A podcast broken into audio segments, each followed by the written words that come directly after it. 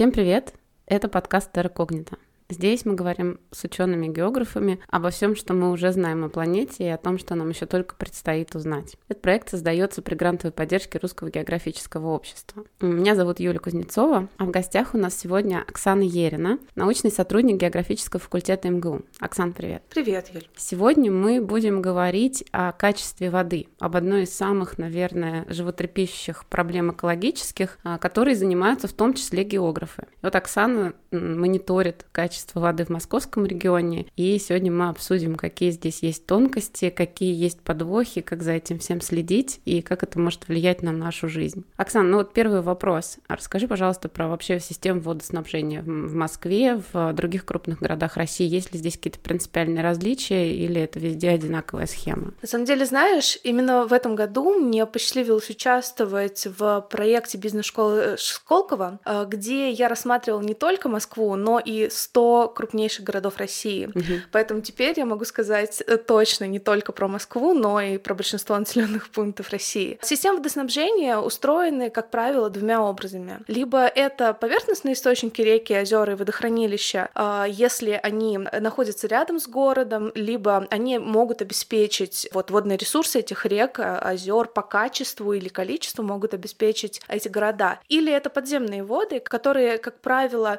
не требуют столь сильной очистки, как а, реки, например, как речные воды, но а, тоже обладают своими особенностями химического состава, которые требуют других подходов для их подготовки перед подачей в краны. Есть все равно это всегда по возможности какая-то проточная вода, а не стоячая вода там озерная какая-нибудь. Ну, как правило, да. Но если мы говорим, например, про реки, то реки, они служат в основном только транспортирующими артериями. Угу. Например, вот если мы вернемся к Москве, то Москва-река, она никогда бы не смогла обеспечить нужды современной столицы. И, конечно, для этого были построены десяток водохранилищ для вот обеспечения питьевой водой города именно. А тогда вопрос э, логичный дальше. Собственно, как устроена система очистки этой воды? Поскольку мы все знаем, там, живя в Москве, что из Москвы реки воду пить нельзя, и вообще, что из нее можно получить себе неприятного, и как ее очищают для использования? Питьевую воду перед подачей в краны э, очищают с 1913 2012 года, с тех пор, как построили первую а, водопроводную станцию Рублевскую на Москва-реке. И очищают ее в несколько этапов. Во-первых, это механическая очистка, потому что любая река, любое озеро содержит какие-то примеси, которые плавают, вот, взвешенные угу. в воде, и нужно их отфильтровать.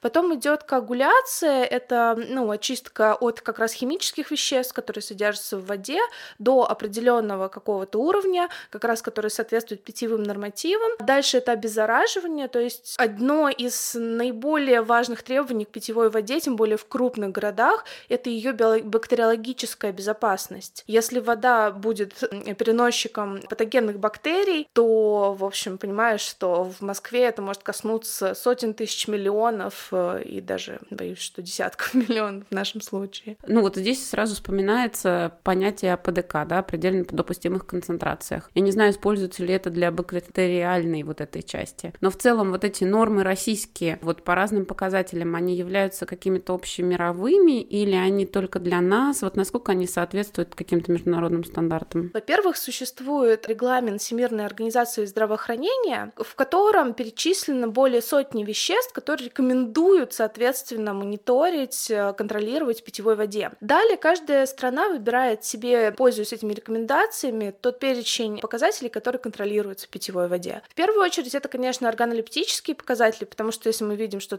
вода, например, желтого цвета какая-то или имеет запах, то нас сразу это настраивает на мысли о том, что с ней что-то не так. Но по бактериологическим показателям тоже существуют нормативы, действительно, каких бактерий не должно в воде содержаться. В первую очередь это патогенные бактерии, потому что еще пару столетий назад э, реки были переносчиками различных заболеваний, различных эпидемий, в том числе, например, холеры. И поэтому, конечно, в воде контролируются сейчас не только химические но и биологические показатели. Вот, кстати, про холеру мне сразу вспоминается два сюжета. Во-первых, мы живем в год пандемии, и, наверное, многие почитали про всякие разные истории из прошлого. А мне вспоминается мой любимый пример из художественной литературы, из Моема, где была как раз эпидемия холеры в Китае, которая распространялась по реке. То есть они изолировали деревни и думали, ну как же, как же распространяется вся эта страшная вещь, а потом только поняли, что там кладбища размываются, где умерших хоронили. А второй сюжет из реальной жизни. Правда, там, по-моему, не река была, а пруды в Нью-Йорке. А в 19 веке было несколько эпидемий страшных дизентерии, если я не ошибаюсь, которые как раз тоже с водой. То есть там канализация попадала в водные объекты, из которых шло водоснабжение городское. Но вот у меня вопрос. А, смотри, ты говоришь, что есть международные стандарты, и как бы во всех странах, плюс-минус, где достаточно хорошо налажена система водоснабжения, очистки, есть вот эти общие нормы. Но при этом мы все знаем, что вода везде на вкус разная, и чистят ее все равно везде по-разному. А я в свое время там в аспирантуре прожила на стажировке, долго была в Норвегии, там жила целый год, и там делают total cleaning, то, что называется, ну, я не знаю, до сих пор ли делают, то, что ну, почти дистиллят там льется. Они жутко гордятся, что можно пить воду там из, не знаю, из кранов в общественном туалете, но при этом а, мы сами, когда туда приезжали вот аспирантами, студентами, нас приглашали все время в массовые исследования, потому что там типа так сильно вымывается в том числе кальций, да, что у людей повышенная ломкость там всего, они все экстремалы, любители там горных лыж, и русские новые приезжают или еще какой-нибудь человек, он падает, встал дальше, поехал, а норвежец сразу что-нибудь сломал. Я сейчас, конечно, утрирую, но в целом, насколько нужно до конца очищать воду, насколько это оправдано. Особенно сейчас, когда мы говорим про пандемию, что все всего боятся, вот эта тотальная стерилизация всего. Насколько нам действительно нужно чистить воду вот до краев, до границ? Ну, мне кажется, нужно разделять как раз вот бактериологическую угрозу и химический состав, угу. потому что станции водоподготовки работают с природной водой как с неким сырьем, которое нужно сделать безопасным и довести до неких нормативов из серии, чтобы не было в ней слишком много железа или слишком слишком она жесткой не была.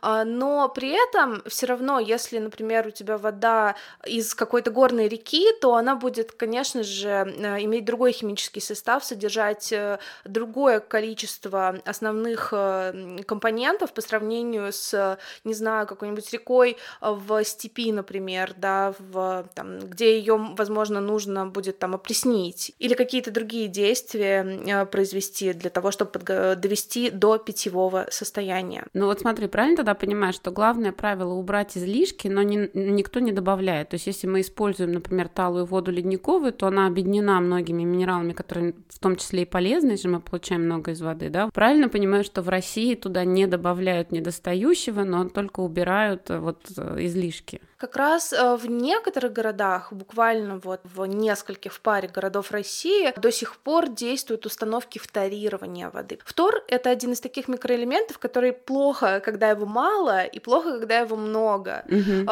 Хотя в последние лет 10, наверное, 20 идут такие ожесточенные споры, на самом деле, стоит ли вторировать воду, и действительно ли это приносит такой значимый эффект, потому что мы получаем микроэлемент не только с водой, но и с пищей. А, вот, но тем не менее, а, кроме фтора, я не знаю других примеров, по крайней мере, в России, чтобы как-то воду что-то в нее именно добавляли. Но разве что вот фильтры обратного осмоса, которые сейчас становятся популярными. Но это уже на уровне квартир. Да, угу. абсолютно. А вот про э, все-таки Россию, вот если взять внутри городов, смотри, если мы говорим, например, про Москву, угу. ну понятно, что в разных районах Москвы все-таки гигантский мегаполис, могут быть там вода оттуда и оттуда, но в целом кажется, что она должна быть примерно одинаковая, но это не так. Вот насколько здесь играют роль разные источники или это уже трубы, насколько реально качество воды отличается вот в кране уже у, у людей? У Москвы два крупных источника водоснабжения, и они очень разные. Это Москва-река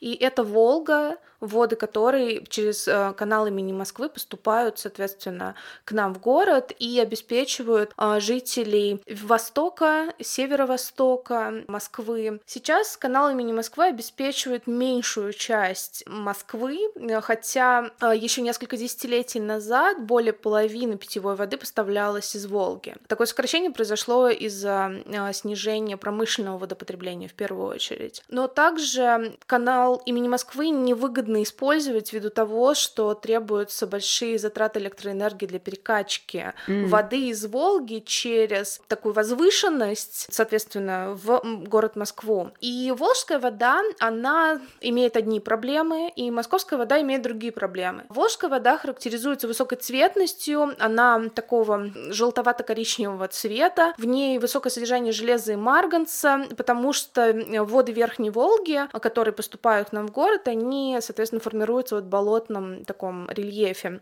ландшафте. Москва-река характеризуется немножко другими проблемами. В первую очередь это цветение, потому что на Москва-реке у нас такие крупные водохранилища замедленного водообмена, и ежегодно в них формируются как раз вспышки цветения вот сине-зеленых водорослей. И, на мой взгляд, это одна из таких наиболее острых стоящих проблем водоснабжения столицы, потому что этот показатель, вот содержание токсинов водорослей у нас не контролируется в стране нигде. И как раз вот говоря о ситуации на Камчатке, да, э, она привлекла очень много внимания, но в то же время эта проблема существует уже несколько десятилетий, и мы до сих пор не пришли к тому, что это необходимо контролировать. Хотя в рекомендациях Всемирной организации здравоохранения эти показатели есть, но Россия их не использует. Вот как раз ты начала вот эту острую тему, я про нее отдельно хотела поговорить. Это ведь сезонная история. Вот какие сезоны, ну, это понятно, какое-то лето, да, вот когда наиболее опасно, что там действительно может быть, как это можно контролировать и что на это влияет. Ведь сине-зеленые водоросли или зеленые водоросли, они тоже что-то едят. Насколько участвует здесь вот человек со своими стоками, да, добавляя им еды, и какую роль играет температура, тем более в контексте глобального потепления. Кажется, что здесь растут риски, и это не только Камчатка и природные там экосистемы морские, да, но и вот, собственно, люди, которые в, в зоне риска. Конечно. Как раз если в морских экосистемах это некие природные процессы могут быть, то за цветение, развитие сине-зеленых водорослей в озерах и даже реках ответственен полностью человек. И многие страны в 20 веке столкнулись вот с этой проблемой антропогенного эвтрофирования. Эти токсины, они имеют а, эффект на нервную систему, и, соответственно, они опасны и при их употреблении внутрь, так и, в принципе, принципе, при контакте внешнем. Угу. И цветение в наших водоемах, внутренних водах возникает действительно каждое лето. Но, э, на мой взгляд, климатические изменения сделали эти вспышки цветения более неожиданными. Они стали возникать в нехарактерные сезоны. Например, два года назад э, из-за очень жаркой весны был очень жаркий май и июнь, и, соответственно, зацвела река устье своем в месте впадения в Волгу, и это совершенно необычный эпизод. И э, водоросли развиваются в результате сброса сточных вод, на самом деле, потому что в сточных водах, особенно коммунальных стоках, мы сбрасываем большое количество азота и фосфора в наши реки. И как только, например, возникает какая-то плотина, какое-то препятствие на пути у реки, то э, тут же создаются более благоприятные условия для развития водорослей, которые любят более стоячую воду, чем свободно текущую. Тем же, в общем-то, я и объясняю то, что именно в устьевой части реки Оки возникло это цветение, там, где ее течение притормаживается. То есть подпор от Волги да. дает. Значит, смотри, получается три фактора. Сток канализационный, да, вот наши сточные воды, это еда, температура как условие и подпорные явления, соответственно, цветут преимущественно водохранилища или какие-то там еще зоны рек, где течение менее быстрое. Да, все верно. Мы делаем водохранилище, чтобы у нас все время была вода, но они же самые опасные с точки зрения цветения и прогреваются, наверное, сильнее. Конечно, прогреваются они намного лучше, чем реки, и они создают вот эти вот mm-hmm. стоячие условия для того, чтобы водоросли могли в них активно развиваться. К сожалению, они продолжают развиваться, по нашим наблюдениям, не только в летние периоды, когда мы там видим температуру 30 градусов, как считалось раньше. Mm-hmm. Сейчас мы находимся зеленые водоросли в октябре, когда Wow. уже, в общем-то, довольно реально холодно, но они все равно продолжают вегетацию. Есть ли технологии вообще как-то отслеживать, вовремя реагировать и как-то чистить от них воду? Ну, во-первых, на большинстве водопроводных станций а, в развитых странах с э, достаточным уровнем развития экономики а, контролируют содержание токсинов в воде. Угу. Грубо говоря, на входе,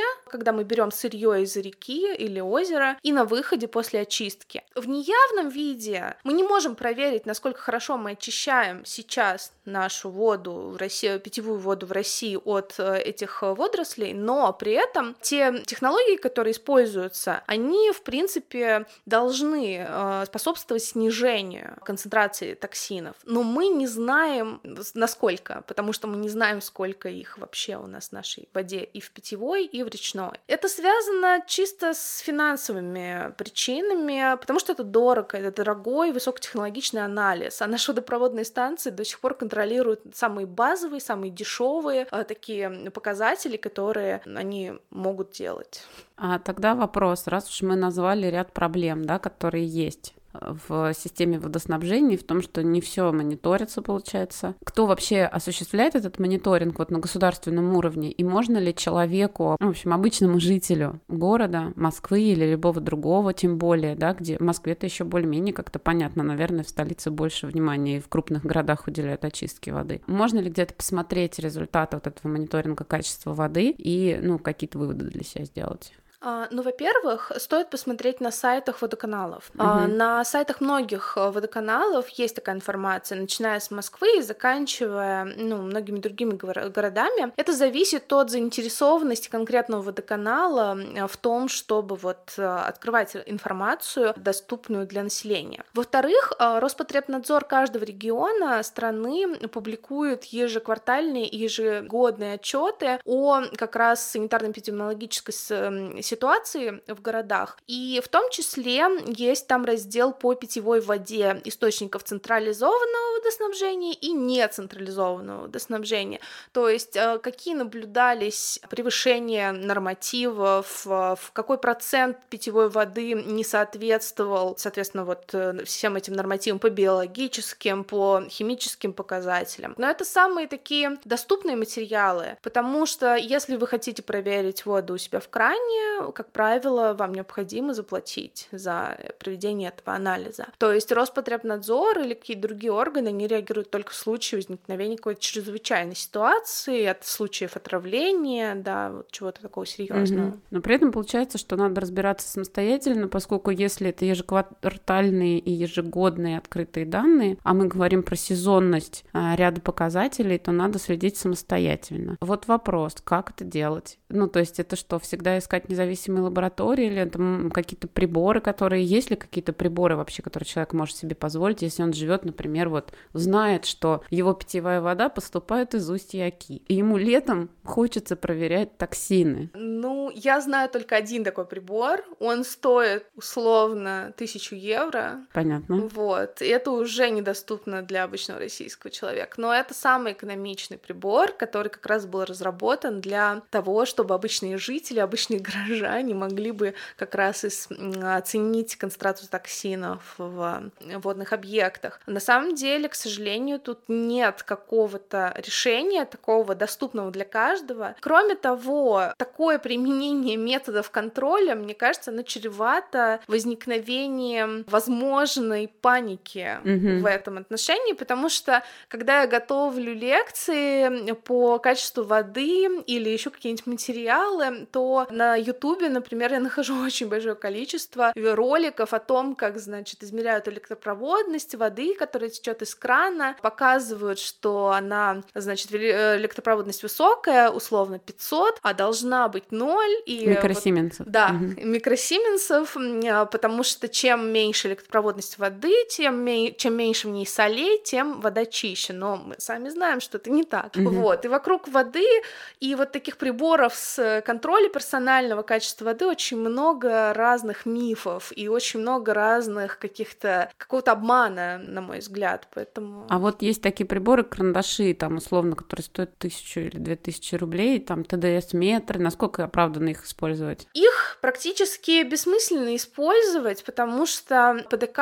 для питьевой воды он составляет тысячу микросименсов, либо тысячу миллиграммов в литре, либо один грамм в литре. Короче говоря, это граница чувствительности человека э, какого-то привкуса соленого, горького. То есть вот это то, что мы называем пресной водой, до 1 грамма в литре ее минерализация. И, э, соответственно, практически вся вода, которую мы употребляем, за исключением каких-то южных городов, возможно, она характеризуется более низкой величиной содержания растворенных солей. Поэтому можно узнать, что у вас вода имеет какую-то минерализацию, содержит сколько-то солей, но, в общем, превышение с использованием такого карандаша вы, скорее всего, не выявите. Я могу добавить, что раз уж мы про микросименсы, а, что я буквально вчера вернулась из экспедиции в Сочи, мы мерили как раз электропроводность воды, которая прямо из карстовых, э, из вот, ну, из известняковых слоев сочится, там осаждается вот этот карбонат травертин на выходе этих источников, и там электропроводность 1200-1300. Ну, то есть э, явно, что у нас течет из крана, вот эти общие показатели, они будут ниже. Ну что, тогда надо в лаборатории обращаться, если вдруг действительно беспокоит? Если вдруг действительно беспокоит, то да, потому что только лаборатория и, к сожалению, только аккредитованная лаборатория, условно, вы не можете прийти к своему знакомому, не знаю, аналитику в какую-нибудь научную организацию и сказать, можешь мне тут сказать, вода хорошая или нет? Ну да, если это сертифицированная лаборатория, то тогда можно уже дальше писать, что что-то Да, то так. эти результаты будут юридически достоверны. Можно, в общем-то, и в суд подавать, если вы доказали, что эта вода не соответствует нормативам. Ну, я надеюсь, что у нас все-таки она все, у всех соответствует, но можно ли самостоятельно улучшить качество воды? Вот насколько оправданы фильтры кувшины, фильтры с обратным осмосом, который ты упомянула, вообще кипячение воды, что мы действительно можем убрать, не стараемся ли мы слишком сильно, и насколько оправданы все эти способы самостоятельные? Вообще, изначально озабоченность качеством питьевой воды в централизованных системах водоснабжения возникла не из-за того, что воду плохо чистили, а из-за того, что трубы водопроводные, по которым эта вода текла от э, станции водоочистки до конечного потребителя, они не менялись десятки лет и, соответственно, mm-hmm. уже давно не соответствовали нормативам и должны были быть уже заменены, но они продолжали использоваться. Когда трубы используют слишком долго, они постепенно обрастают различными солями, во-первых, во-вторых, на этой питательной среде начинают размножаться микроорганизмы, и, соответственно, возникает уже угроза вот э, бактериологического заражения. То есть это не патогенные бактерии, но все равно э, именно для этого рекомендуют воду кипятить. Плюс кипячение может помочь убрать излишнюю жесткость, которая, То есть кальций. да, устранимую, да, да, да, кальций, магний. Жесткая вода, которая течет в ваших кранах, она, скорее всего, соответствует нормативам, э, но при этом она остается в чайниках, остается в стиральных машинках, остается в виде каких-то следов разводов в раковине и ванной, поэтому многие ставят магистральные фильтры э, для ну, как раз вот умягчения воды, для снижения нагрузки на бытовую технику, так сказать, Мгм. ну и на себя тоже, потому что, например, в жесткой воде, хотя она потенциально безопасная, на жесткую воду могут хуже реагировать волосы, например, становиться более какими-то, ну, не знаю, развиваться там какие-то заболевания, и не врач, поэтому мне Мгм. сложно об этом говорить, но это именно не про заболевание, а про дискомфорт вот какой-то косметический, который врачи э, не отслеживают, но при этом мы знаем, что вот, например, в мягкой воде э, волосы могут себя лучше чувствовать, чем Мгм. в жесткой. Ну, это, как всегда, история про то, что много плохо и мало плохо. Ты не сказала про фильтры для воды, вот эти фильтры кувшина, они почти у каждого стоят. Насколько они эффективны действительно? В первую очередь эти фильтры производят очистку от бактериологического загрязнения, потому что они содержат в себе активированный уголь и сорбируют там минимальное количество химических веществ. Я не вижу ничего в этом плохого, и я сама сторонница фильтрования воды и планирую поставить как раз более глубокую систему очистки, чтобы не покупать воду в бутылках в Мгм. первую очередь. Вот. но я не пью воду из-под крана, потому что мне не нравится ее вкус. И это не относится к ее безопасности. То есть я могу, но я не хочу. И про фильтрацию, мне кажется, это тоже дело скорее вкуса, а не безопасности но все-таки, если мы все равно ловим даже вот какое-то микроколичество, которое вот в проточной воде в кране безопасно, да, но в фильтре оно, очевидно, накапливается. А есть ли здесь риск, вот если что-то случится с фильтром, получить более высокое загрязнение разово, и как часто нужно менять фильтр вообще да, в Москве, например? Конечно, фильтр может тоже стать источником вторичного загрязнения воды, потому если его использовать слишком долго, или, может быть, по срокам вы уложитесь, но будете использовать слишком интенсивно. Мой опыт использования фильтров кувшинов э, на жесткой воде с высоким содержанием железа показывает, что э, если ты используешь его сверхнормативно, то он уже перестает очищать воду от железа и от жесткости, и, соответственно, ты видишь это тут же по вот... Э, по цвету. Да, по цвету и по накипи, которая начинает образовываться на твоем чайнике. Это означает, что все, пора.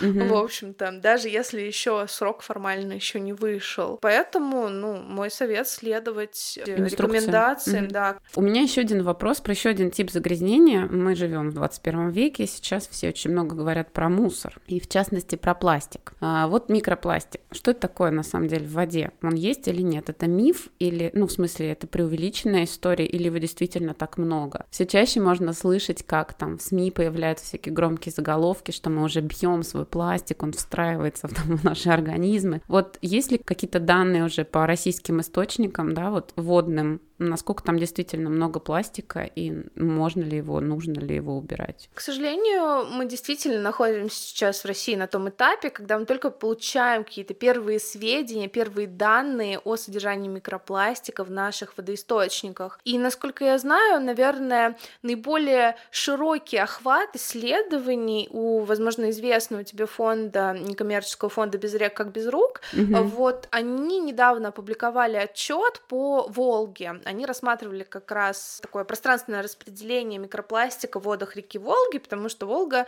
в общем-то, и Акони тоже рассматривали как раз реки, которые служат источником водоснабжения для ну, многих крупных городов, расположенных на их берегах. И действительно они увидели, что ниже городов содержание микропластика в воде, оно вырастает значительно. Но в мире о микропластике известно намного больше, чем в России, и это не миф, миф, э, это действительно новый вид загрязнения, так же как лекарственное загрязнение, например, которое тоже заслуживает, в общем, более пристального внимания, чем сейчас оно на себя обращает. И микропластик опасен тем, что на нем могут сорбироваться различные канцерогенные соединения тоже. Mm. Так же, как на любой взвесе, и так как он как раз, кроме как ультрамикрофильтрации, ничем не удаляет, удаляется, а в крупных городах такие системы, ну, просто не могут быть установлены, потому что они очень дорогие, и для подготовки большого количества питьевой воды они не совсем подходят. Поэтому мы сейчас не можем достоверно сказать, сколько в российских кранах микропластика содержится, и, ну, в общем, мне кажется, это как раз еще задача будущих исследований для, может быть, тех же самых коллег из фонда «Без рек, без рук». Угу. А про лекарства сама подводишь к следующим вопросам. Вот это было громкое очень исследование несколько лет назад про антибиотики, да, которые нашли практически во всех реках, которые исследовали, даже там сильно удаленных от населенных пунктов. Есть ли исследования тоже по российским источникам водоснабжения? И чем это опасно? Ведь это опасно не только тем, что мы пьем там, не знаю, антибиотики с водой. Чистим ли мы от них? Вопрос первый. И второй, а, вот эти сюжеты с бактериями и прочими товарищами, которые там в этой воде живут, и как это на них влияет, да. Ну, к сожалению, нечем порадовать. Тоже здесь э, мониторинга государственного либо на уровне водоканалов содержание лекарств в воде не ведется. То есть мы опять же не знаем, сколько мы пьем различных э, лекарственных соединений. И э, это, на мой взгляд, довольно серьезная проблема, потому что, насколько мне известно, в России и на территории постсоветского пространства до сих пор очень много используют антибиотиков в промышленном животноводстве. И вот это нерегулируемое использование лекарств как раз для превентивных мерах, для профилактики, оно уже запрещено в Европе, оно запрещено в Америке, в Канаде, э, потому что это один из таких самых серьезных э, вообще источников как раз лекарственного загрязнения. Конечно, мы с вами пьем не только антибиотики да, в питьевой воде, также находятся в речной воде ниже городов, ниже выпусков сточных вод, соответственно, ниже поступления стоков, которые мы с вами произвели, и множество различных других лекарственных соединений, потому что, э, насколько мне известно, лекарственные соединения могут усваиваться буквально несколько процентов, и там из серии 90 процентов э, мы смываем в унитаз. И все это попадает в, обратно в реки, и, например, Москва поставляет, Рязань пьет, или Нижний Новгород пьет. Довольно серьезное улучшение в качестве, в содержании как раз вот различных антибиотиков, других лекарственных веществ были достигнуты путем просто запрета вот этого излишнего, ненормируемого использования лекарств в животноводстве. Это раз. А второе — это фитоочистные сооружения показали себя наиболее эффективным способом очистки как раз стоков от э, вот лекарственного загрязнения. То есть фитоочистные сооружения — это очистные сооружения, спроектированные на базе э, растений, соответственно, концентрация которых, да, численность которых рассчитывается таким образом, и вот их корневищ, и скорость протекания через, расти... через растения источных вод рассчитывается таким образом, что они э, как раз изымают, потребляют вот азот, фосфор, и в том числе помогают, удерживают и лекарственные различные соединения. Но опять же, это технология очень эффективная, но она недоступна для жителей арктических городов, и она недоступна для жителей мегаполисов, потому что чем крупнее город, тем сложнее очистить то количество воды, которое сточной воды, которую он поставляет. Ага, интересно. То есть у нас сами системы очистки, во-первых, они зональны, как и климат. Конечно. А во-вторых, они зависят очень сильно от системы расселения. А давай тогда вообще про стоки поговорим. А вот сточные воды в целом, как они в России чистятся, от чего, насколько эффективна эта очистка? Сточные воды особенно коммунальные стоки, это такая больная тема, пожалуй, для всех городов, без исключения, потому что у нас на сегодня существуют буквально единицы городов, которые могут очищать э, стоки до вот нормативов, условно. Mm-hmm. И это города, которые произвели реконструкцию очистных сооружений в последние 10-15 лет. Проблема очистных сооружений, очистки источных вод в том, что это очень дорого. И всегда встает вопрос, на кого переложить вот эту финансовую ношу, потому что в странах с развитой экономикой, по сути, люди платят, потребители платят за очистку этой воды, а в России это дотационная область, и а, государство покрывает очень большую долю затрат водоканалов, соответственно, люди платят лишь малую часть от того, что реально требуется для очистки и водоподготовки питьевой воды. Ну, люди платят налогами, они просто не платят напрямую, да? Да, именно так, конечно. Ну, и именно этим, наверное, можно обосновать а, то, что в Москве постоянно происходит реконструкция очистных сооружений, все время улучшаются технологии очистки, хотя Проблем в Москве, в общем-то, наверное, больше, чем в любом другом городе. Никто не поставляет столько сточной воды.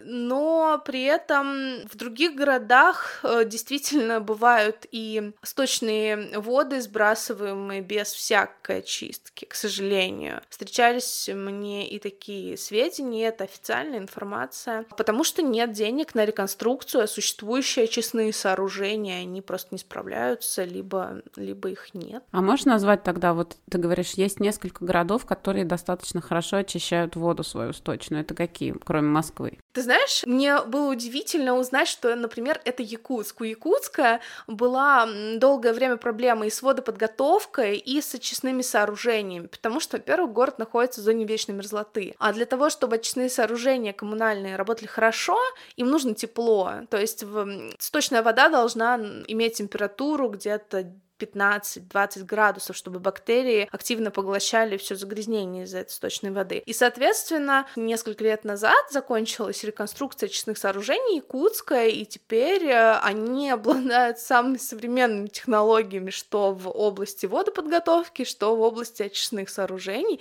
Я очень рада, что у нас существуют такие примеры, э, не только в столичном регионе, где ну, финансовые возможности, понятно, очень велики, и это такой вдохновляющий пример, пожалуй. Да, класс. У нас Якутска главный герой всех вы... во всех выпусках да. он фигурирует. Продолжим.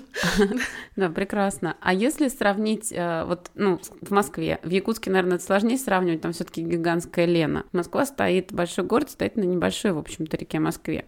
Вот если сравнить качество воды в Москве, просто которая протекает через город, и в сточных водах после очистки, что получится? Смотри, сточные воды формируют половину стока реки Москвы Ого. ниже города. То есть то, что ты видела в Коломне, это, по сути, наполовину сточные воды. Если мы возьмем пробы воды выше очистных сооружений, вот выше очистных mm-hmm. сооружений города Москвы и ниже, мы увидим изменения по некоторым веществам, ну, до 10 раз. И в первую очередь это вот как раз биогенные вещества, которые так любят наши сине-зеленые водоросли. Это питательные питательная среда. Основная проблема почти всех очистных сооружений городов России в том, что они не удаляют биогенные элементы э, из коммунальных сточных вод. А коммунальные стоки очень богаты этими биогенными веществами, азотом, фосфором, потому что, в общем-то, то, что мы поставляем в большом количестве. Погоди-ка, а от чего тогда мы чистим, если у нас хорошо реконструированная система очистки стоков в Москве? Тут очень хитро. На самом деле, я долгое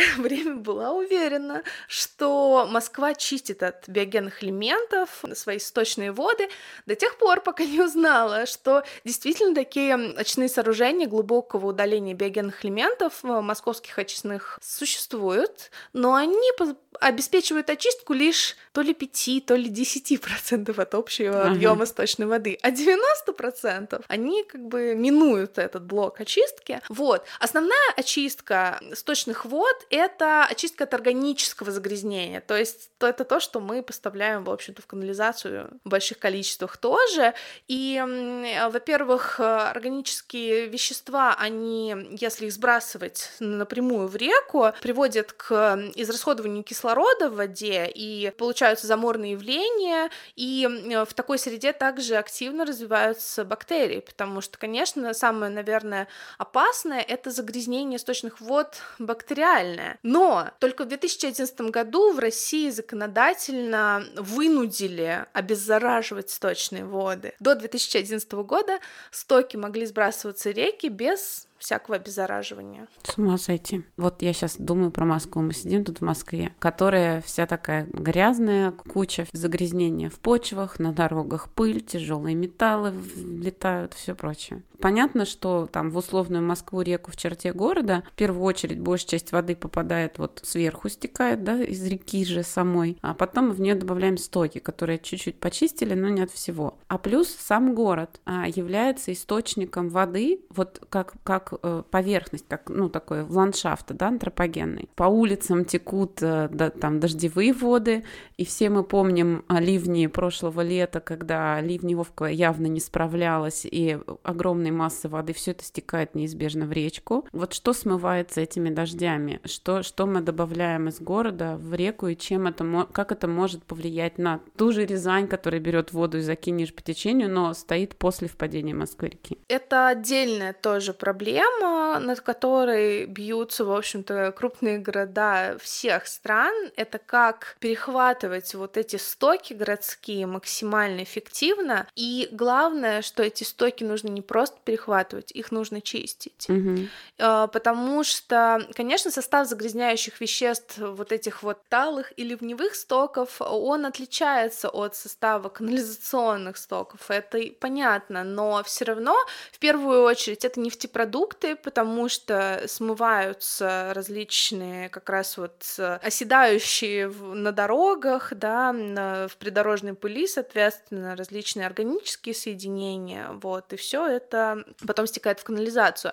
Московские очистные сооружения и вообще скажем так, продвинутые очистные сооружения городов России, которых, к сожалению, тоже не так много. Э, ливневка это вообще проблема не только Москвы, это проблема любого практически российского города. Они очищают в первую очередь от взвеси и от нефтепродуктов. Но, конечно, вот от сложных каких-то новых, опять же, соединений у нас нет просто никаких данных, насколько хорошо происходит очистка. Потому что в рамках такого производственного оперативного мониторинга Мосводосток контролирует весьма базовые показатели такие. И только научные проекты могут как раз вот отследить вот пути, в том числе и тяжелых металлов, да, и различных ПАУ, полициклических э, ароматических углеводородов, которые ну, весьма опасны, потому что тоже имеют и канцерогенный эффект некоторые представители. И э, вот как раз мы в последние годы активно работаем с коллегами по факультету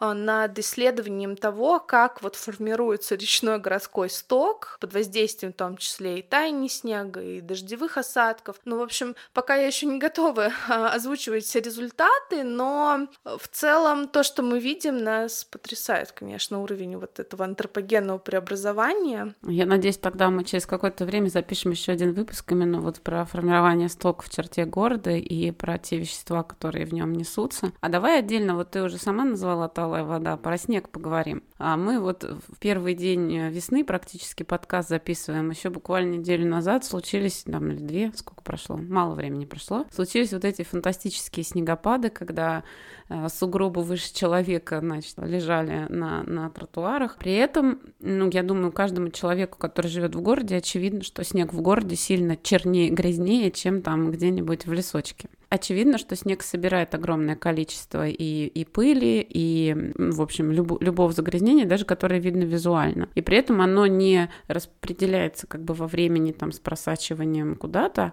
а вот в этом сугробе так и лежит и накапливается несколько месяцев зимних. Потом, ну тут как повезет, да, если дружная весна, если резко и быстро там испарение или таяние, то все это одномоментно попадает в те же ливневые системы, в реку. Вот что здесь, что с этим вообще можно делать? Нужно ли с этим что-то делать? И как себя как-то обезопасить? Ну, от снега в городах избавляются разными способами. Самый простой — это вывести снег куда-нибудь подальше, так же, как мы складируем мусор на полигонах ТБО, также вот его где-нибудь оставить пусть себе там лежит. Второй метод — это снегоплавильные площадки, пункты разнообразные. И, насколько мне известно, чем больше город, тем больше находит применение вот именно второй метод плавления снега, потому что в Москве, э, чтобы отвезти куда-то, да, за черту города э, КАМАЗ снега понадобится несколько часов, и это весьма неэффективная стратегия. И не очень экологично, кажется. И не очень экологично.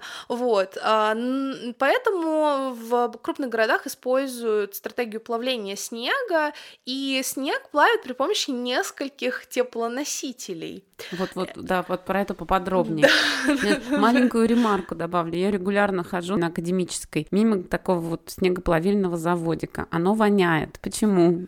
Да, Что там? Вот давай начнем э, от хорошего к самому интересному. Угу. У нас могут быть различные вот теплоносители, что-то, что будет топить снег. Самые экологичные, казалось бы, это дизельные различные вот как уверяют нас, по крайней мере. это самые передовые такие э, способы, когда мы, по сути, ну, используем просто, не знаю, нефтепродукты для того, чтобы, в общем, создавать тепло и э, топить mm-hmm. снег. Вот. Второй способ — это использовать э, энергию ТЭЦ, э, в общем-то, вот горячую воду, которую производит ТЭЦ, и воду, из, охлаждающую воду для того, чтобы растопить снег. И третье это использование сточных вод. Моя самая любимая.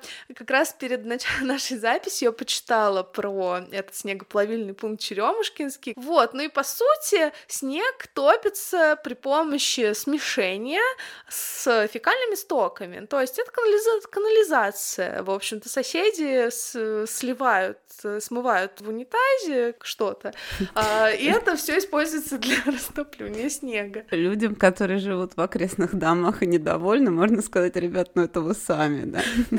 Практически так, да.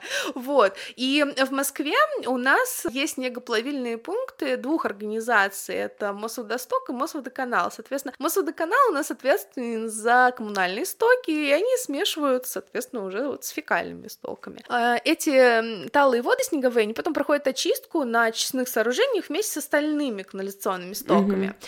А если мы говорим про Мосводосток, то, соответственно, талый снег, он очищается так же, как и ливневка от нефтепродуктов и взвеси. Ну, в общем, кому как повезло. Там, где ливневки нет, или она есть, но без всякой очистки, то, в общем-то, туда э, течет и снег, куда течет и все остальное.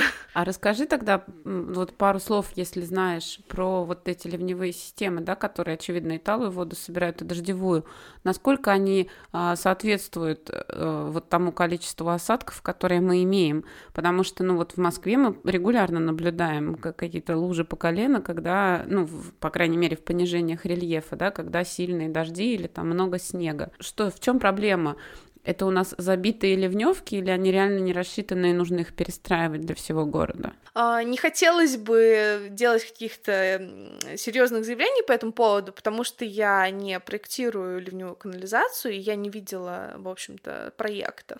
Но, в общем, ситуация вот этих регулярных затоплений, которых быть не должно в том количестве, которое они происходят, оно тоже говорит о том, что, в общем, ситуация ненормальная. Опять минутка рекламы, минутка саморекламы, рекламы. А, мы как раз с коллегами буквально завтра собираемся э, обсуждать этот вопрос, потому что у нас появился проект, как раз посвященный э, изучению вот влияния таких э, экстремальных осадков, которые мы все чаще видим в последние mm-hmm. годы в Москве на качество воды и, соответственно, вот хотим разобраться, что же все-таки приводит. Действительно изменилось э, количество воды, поступающей в реки, вообще в канализацию, выпадающих дождей, либо все-таки это э, другая проблема, инженерная. Ладно, тоже будем ждать тогда следующей встречи, чтобы узнать подробности. Еще один вопрос, наверное, последний. Давай поговорим про вот буквально немножко про природную воду, неочищенную. Насколько безопасно ее пить? Сейчас э, вот начинается весна, да, люди снова поедут на даче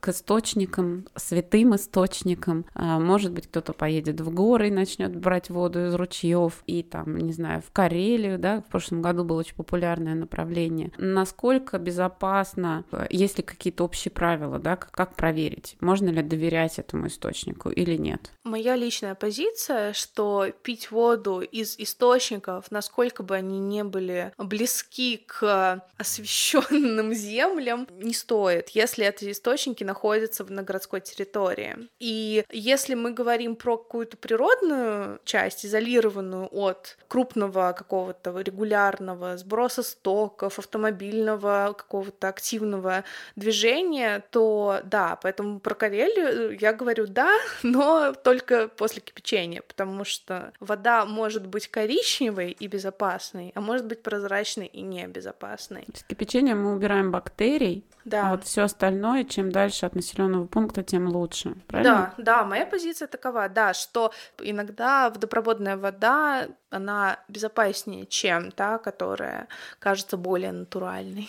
Водопроводная вода. Можно пить воду в итоге из-под крана в Москве? Да, моя позиция, что да. Супер. А, Оксан, спасибо тебе огромное. Мне кажется, это был очень интересный разговор, и главное, что в нем очень много полезных историй, полезных вещей, которые, ну вот каждый день прям можно вспоминать, использовать. И данные мониторинга, и вообще общий подход к, к безопасности воды.